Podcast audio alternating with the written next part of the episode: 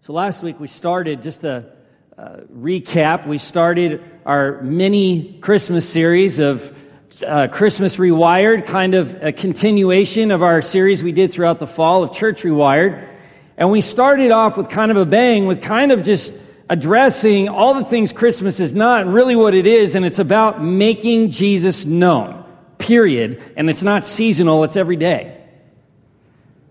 We're very good at compartmentalizing things so that we can somehow get a hold of it and understand it because tangible things are easier for us to grasp than the heavenly things. And in John 3, which is what we went through uh, last week, we see, we see that Jesus even says, how, how are you going to understand heavenly things if you can't even understand the earthly things I'm showing you? And so everything about Christmas and his birth and interjection into the world is about making him known. Our lives are to make him known. I think that's a cool thing. And we've talked about that Jesus has to become our magnificent obsession. And we've talked about what obsessed people are like. Have you been obsessed about something? Right. And when you're in that season of obsession, that's kind of all you talk about, isn't it? I mean, I remember in high school, I was obsessed with wrestling, and that's all I would talk about. It got me lots of dates. Not really. It's funny, we have in, uh, in just a couple of days, we have the new Star Wars movie coming out. Who's excited about that? Anybody? Star, okay. All right. When you're a Star Wars fan, you become obsessed. And when you meet someone that has never seen it, oh, Look out. Okay? Raise your hand again if you're a Star Wars fan. All right. Have you asked someone, have you met someone that has not seen Star Wars? And how do you respond? No, let me change that. How do you react? Shocked. I found out my best friend of like 15 years had never seen it. And I went, because there's an obsession that can happen, and everyone needs to be a part of that obsession. We make our obsessions known to people, do we not? So, what happens if Jesus becomes our magnificent obsession? Everybody's going to know about it, one way or the other. Whether you talk about it, whether you act it out. I mean, you've got Star Wars, I'm going to say it, geeks, because that's what they are, right?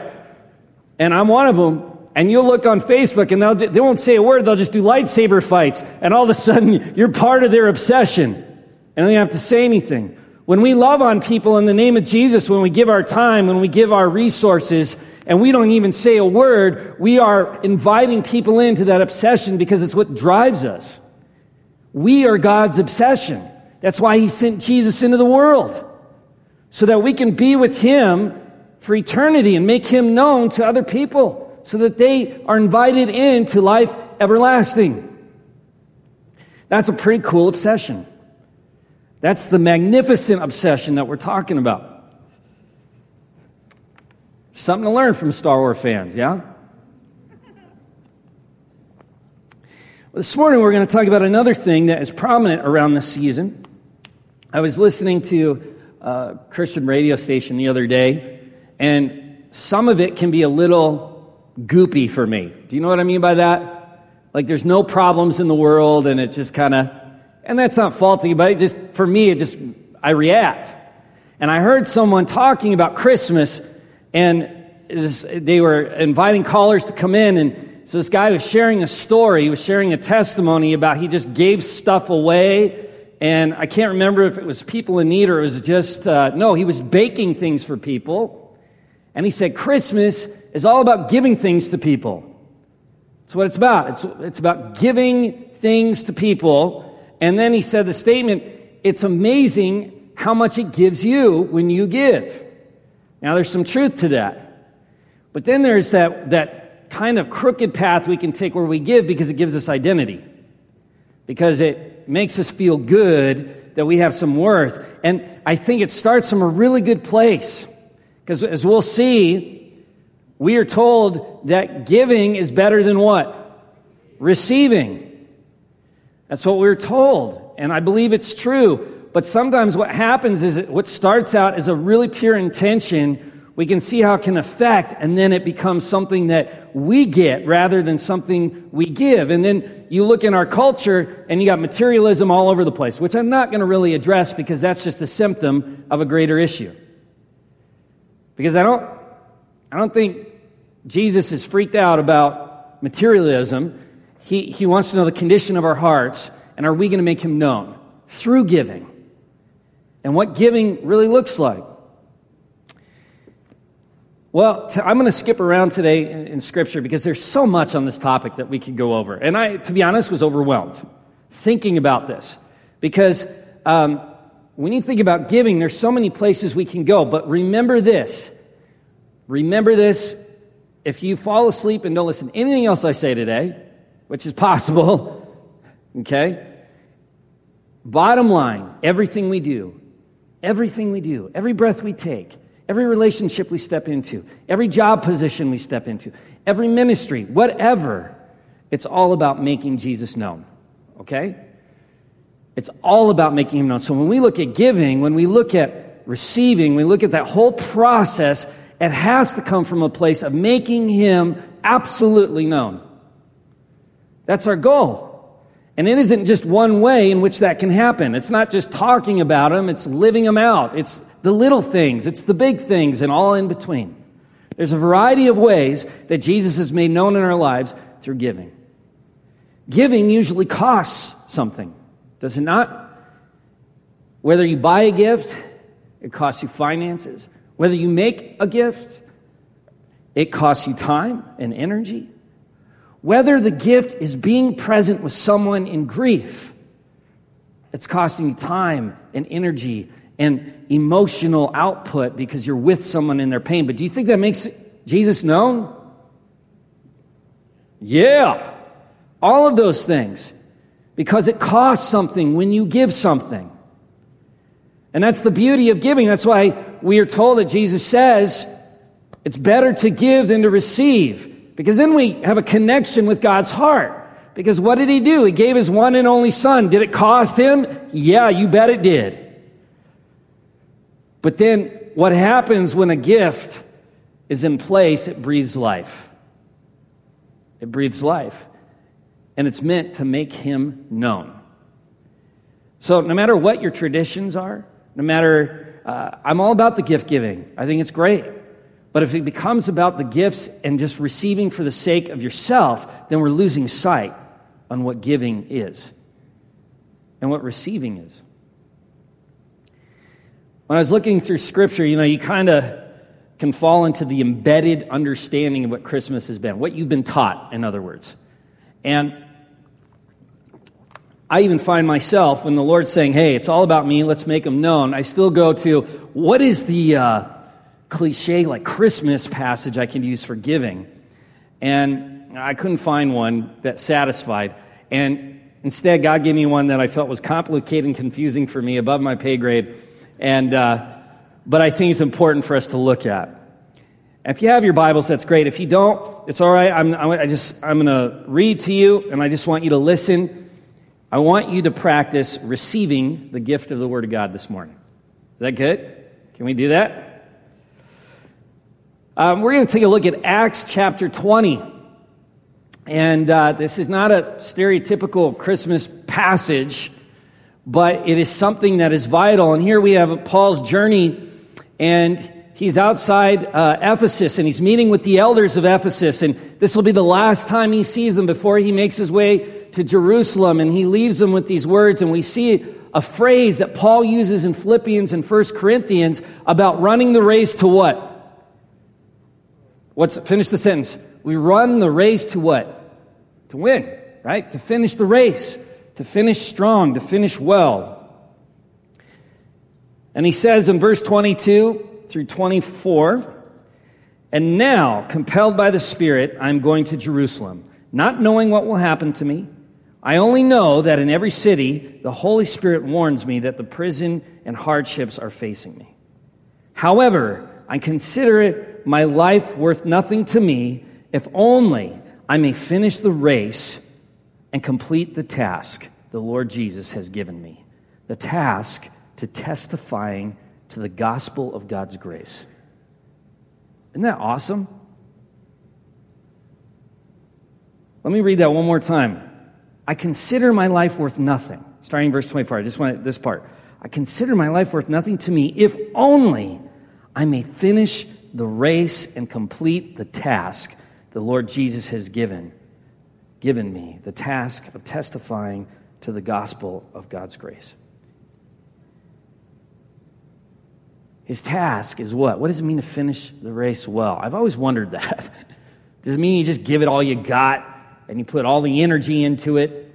What, what does it mean? And we hear it right here at the very end the task of testifying, making something known based off your experience or encounter.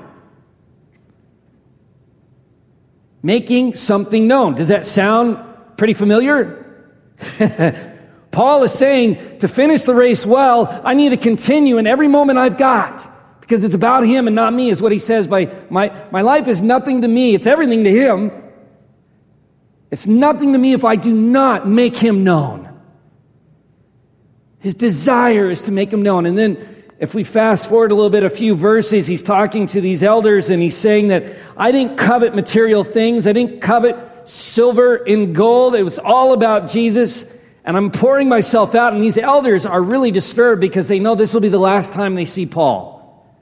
And this passage ends in them crying because they know that this is the last time they'll see his face. And this is what he ends with. What he says to them, it is more, it is more blessed to give than to receive. He says that Jesus says this. Now, the interesting thing is that that phrase is nowhere in the Gospels. This is the encounter Paul has had with some of the teachings and, and heard that Jesus had said this and it become a staple in that, in that time. Uh, with the apostles. So we don't hear Jesus say it in the Gospels, but Paul has heard it. It is, it is more a blessing to give than to receive, and Paul has given all he's got to make Jesus known. That is the essential key to giving.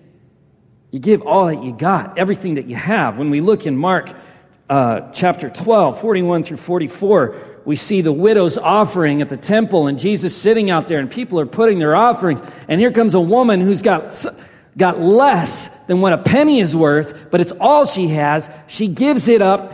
And, and what is the response? Jesus is like, whoa, take, look, look at this. Look at what's going on. She doesn't have much in your eyes, but that's everything she has to make me known. We don't, we don't give our life and all that we have to, to a God that is not known to us. And by doing that, she made him known to his disciples who are always around him. Even in a deeper way. Because it goes more than, remember, being known is more than just being introduced. Okay? It means more than being introduced. It's not just so I just introduce people to Jesus. It's now so that I help them live and know Him more deeply. That's discipleship 101. We encounter Jesus, we step into salvation, and now the real work begins. Now we have the opportunity to know Him better and to make Him known. So it goes beyond introductions. So the disciples are living with Jesus, introduced to him, and this woman just modeled what it means to really truly give. And it made Jesus known even more deeply to the people around him that should know him best. Because some of us think we don't have a lot to give. Has anyone ever felt that way? Other than me? I don't, I don't have a lot to offer. I don't have a lot to give. Well, I'm going to tell you now that's a lie. I like calling out lies, don't I, Sharon? Oh, come on, that was funny. I only tease people I love dearly. Uh, so, what was I just saying? I but sometimes we don't feel we have a lot. But if you've got breath, you've got something to give. You do. I, I I'm telling you, God is taking me to school every day as a parent, every single day. And this past uh, weekend, I had opportunity to just hang out with my daughter Grace for a while, just she and I. And we're running around our kitchen table and playing a game called Get You and, you know, tagging her and all that stuff. And we have got wood floors and I'm in socks. And I'm in those fuzzy ones, you know? The ones that like really slip. So she makes a tight, tight turn. Just poof, like this. And I'm like, easy peasy. And I, my feet go out from under me. And I land on my head and my shoulder. And I'm like, boom, done. And all she sees, daddy's hurt. Now, she doesn't have much she can do to help me, does she? No. But she goes with what she got. So she goes and she gets her toy doctor set, and she says to me, Daddy, just lay there. Don't, don't move. I'll take care of you. Just lay there. So she comes over and she's got the little, what's the thing that checks your reflex? I don't know what's called. Little rubber hammer thing. And she goes, All right, daddy, I'm going to check your knees. And she'll bam, bam, bam. You know, she's doing all this stuff. Doesn't understand this is hurting me. And so checks my heart, checks my ears, checks my eyes, and is doing all this stuff. And she goes, Okay, I'm going to pray for you, daddy. And she prays for me. She goes, You're better now. Get up. and I got up. Which takes me to Acts 3, one of my favorite passages in all of Scripture. Because it comes from a guy, for all intents and purposes, should be written off if we were to continue to be slaves under the law. A guy that Jesus reestablished, and that's Peter. And Peter sees a man broken who needs healing and is begging for money. And he says, Well, what he doesn't say is, You know what? I got a great Christmas gift for you. It's all wrapped pretty and nice. I've got all these things. I've got all these wonderful, beautiful, shiny things I can help you with. No, he doesn't say that because I don't have any of that stuff. I don't got money. I don't have those kind of resources that can help you necessarily get food in your belly and a better situation. But hey, you can't walk. But guess what? I'll give you what I do have. I will give you what I do have. In the mighty name of Jesus, get up and walk.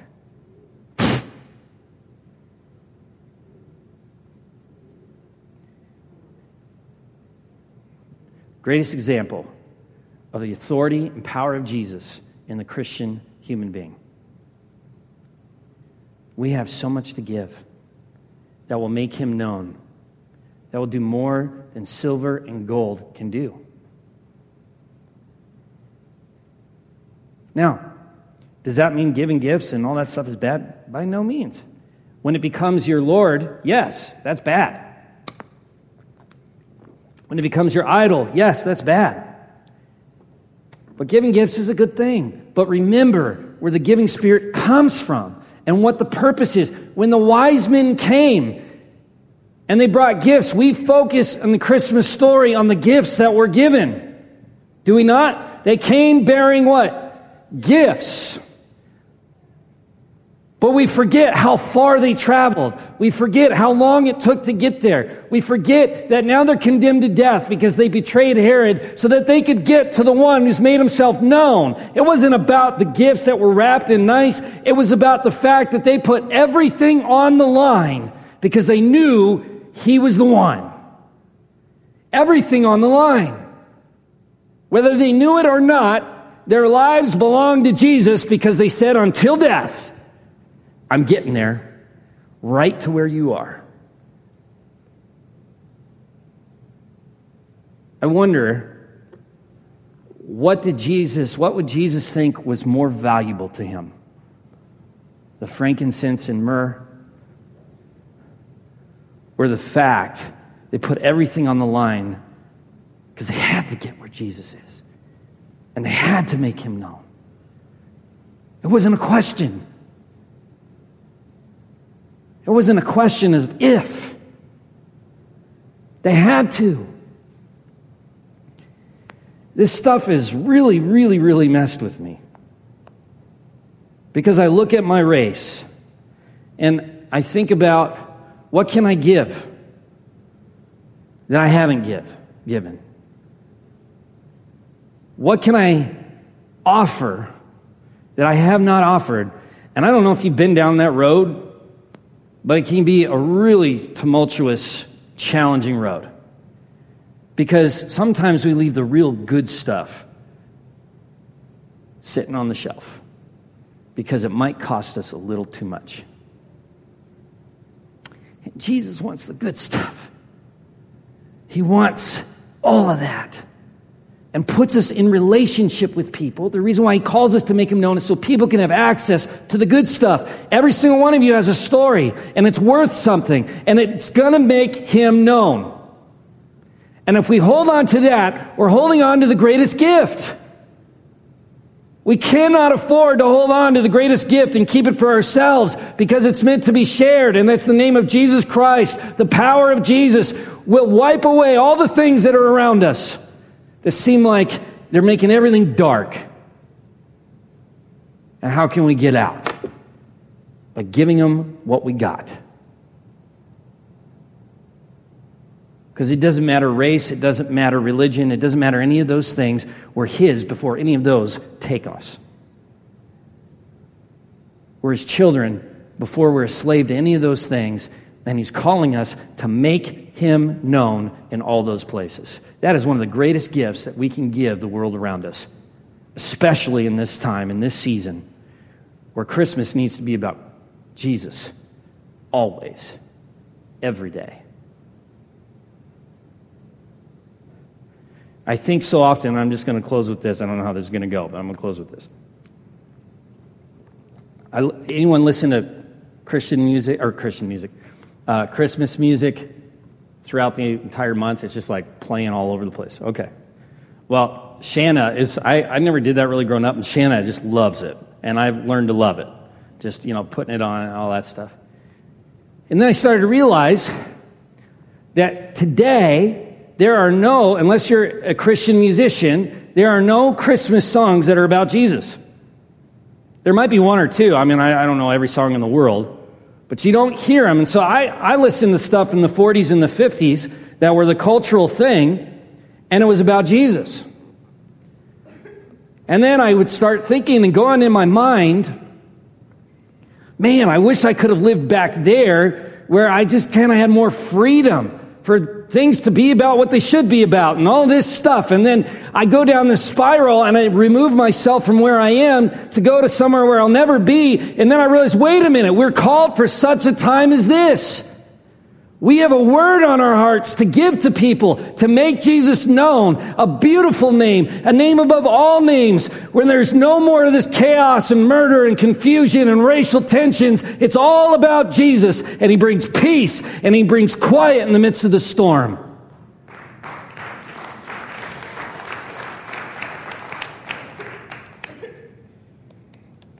And He chooses to do it through us.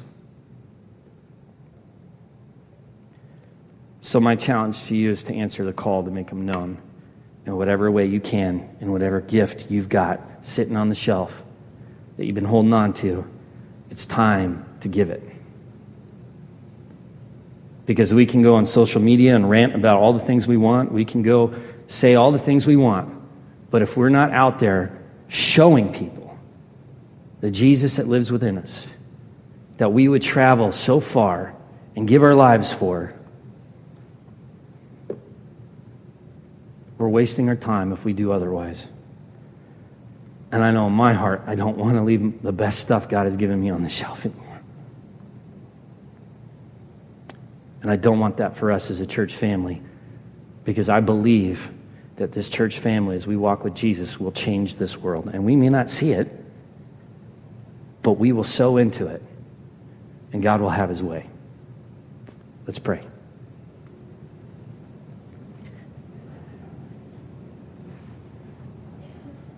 God, I'm humbled, and I don't use that word lightly, by how much, first of all, how much you love me and how much you love each person in this room. And the life you have given us.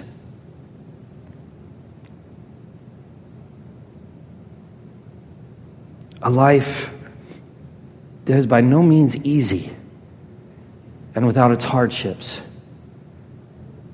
but with its hardships, an opportunity to watch you move and redeem and speak life so that we can testify as Paul did, so that we can make you known. In a way, we can look at someone and say, I don't have all these things, but here's who I do have. Get up and walk in Jesus' name. Lord, I just ask in Jesus' name that you would help us identify the things that we've been holding back, that you want us to allow people access to, that we can give to them in a way that will make you so intimately known in their lives that would bring transformation beyond just introductions, but now a, a lifelong journey of, of intimacy and grace and mercy and power and fun and joy. That's what we want to give to this world. We think sometimes the things in this world are too big for us to make a difference. You're the one that makes the difference. We just have to make you known. We can do that. So have your way in us and through us. We ask a blessing over our offering. And you say, giving is a spiritual act of worship, and it's not just for tithing, it's for all things. You love a cheerful giver. We thank you for the situation you're in, but I know that, that we're in. But we just ask you continue to take us deeper into your presence and that we continue to ask you, Lord, what do you want to say to me? Everything I have is yours money, time, relationships. Everything, because you're worthy. You're worthy. So I thank you. I thank you that you are doing a work. Sometimes it's hard to see, but we know that you are. Here we are. Use us for your will and your glory so that you may be known throughout the nations. In Jesus' mighty name, amen.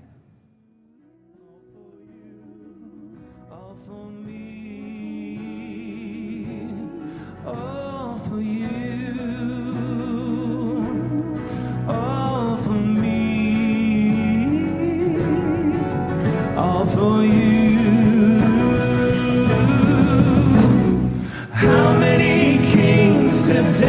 their thrones.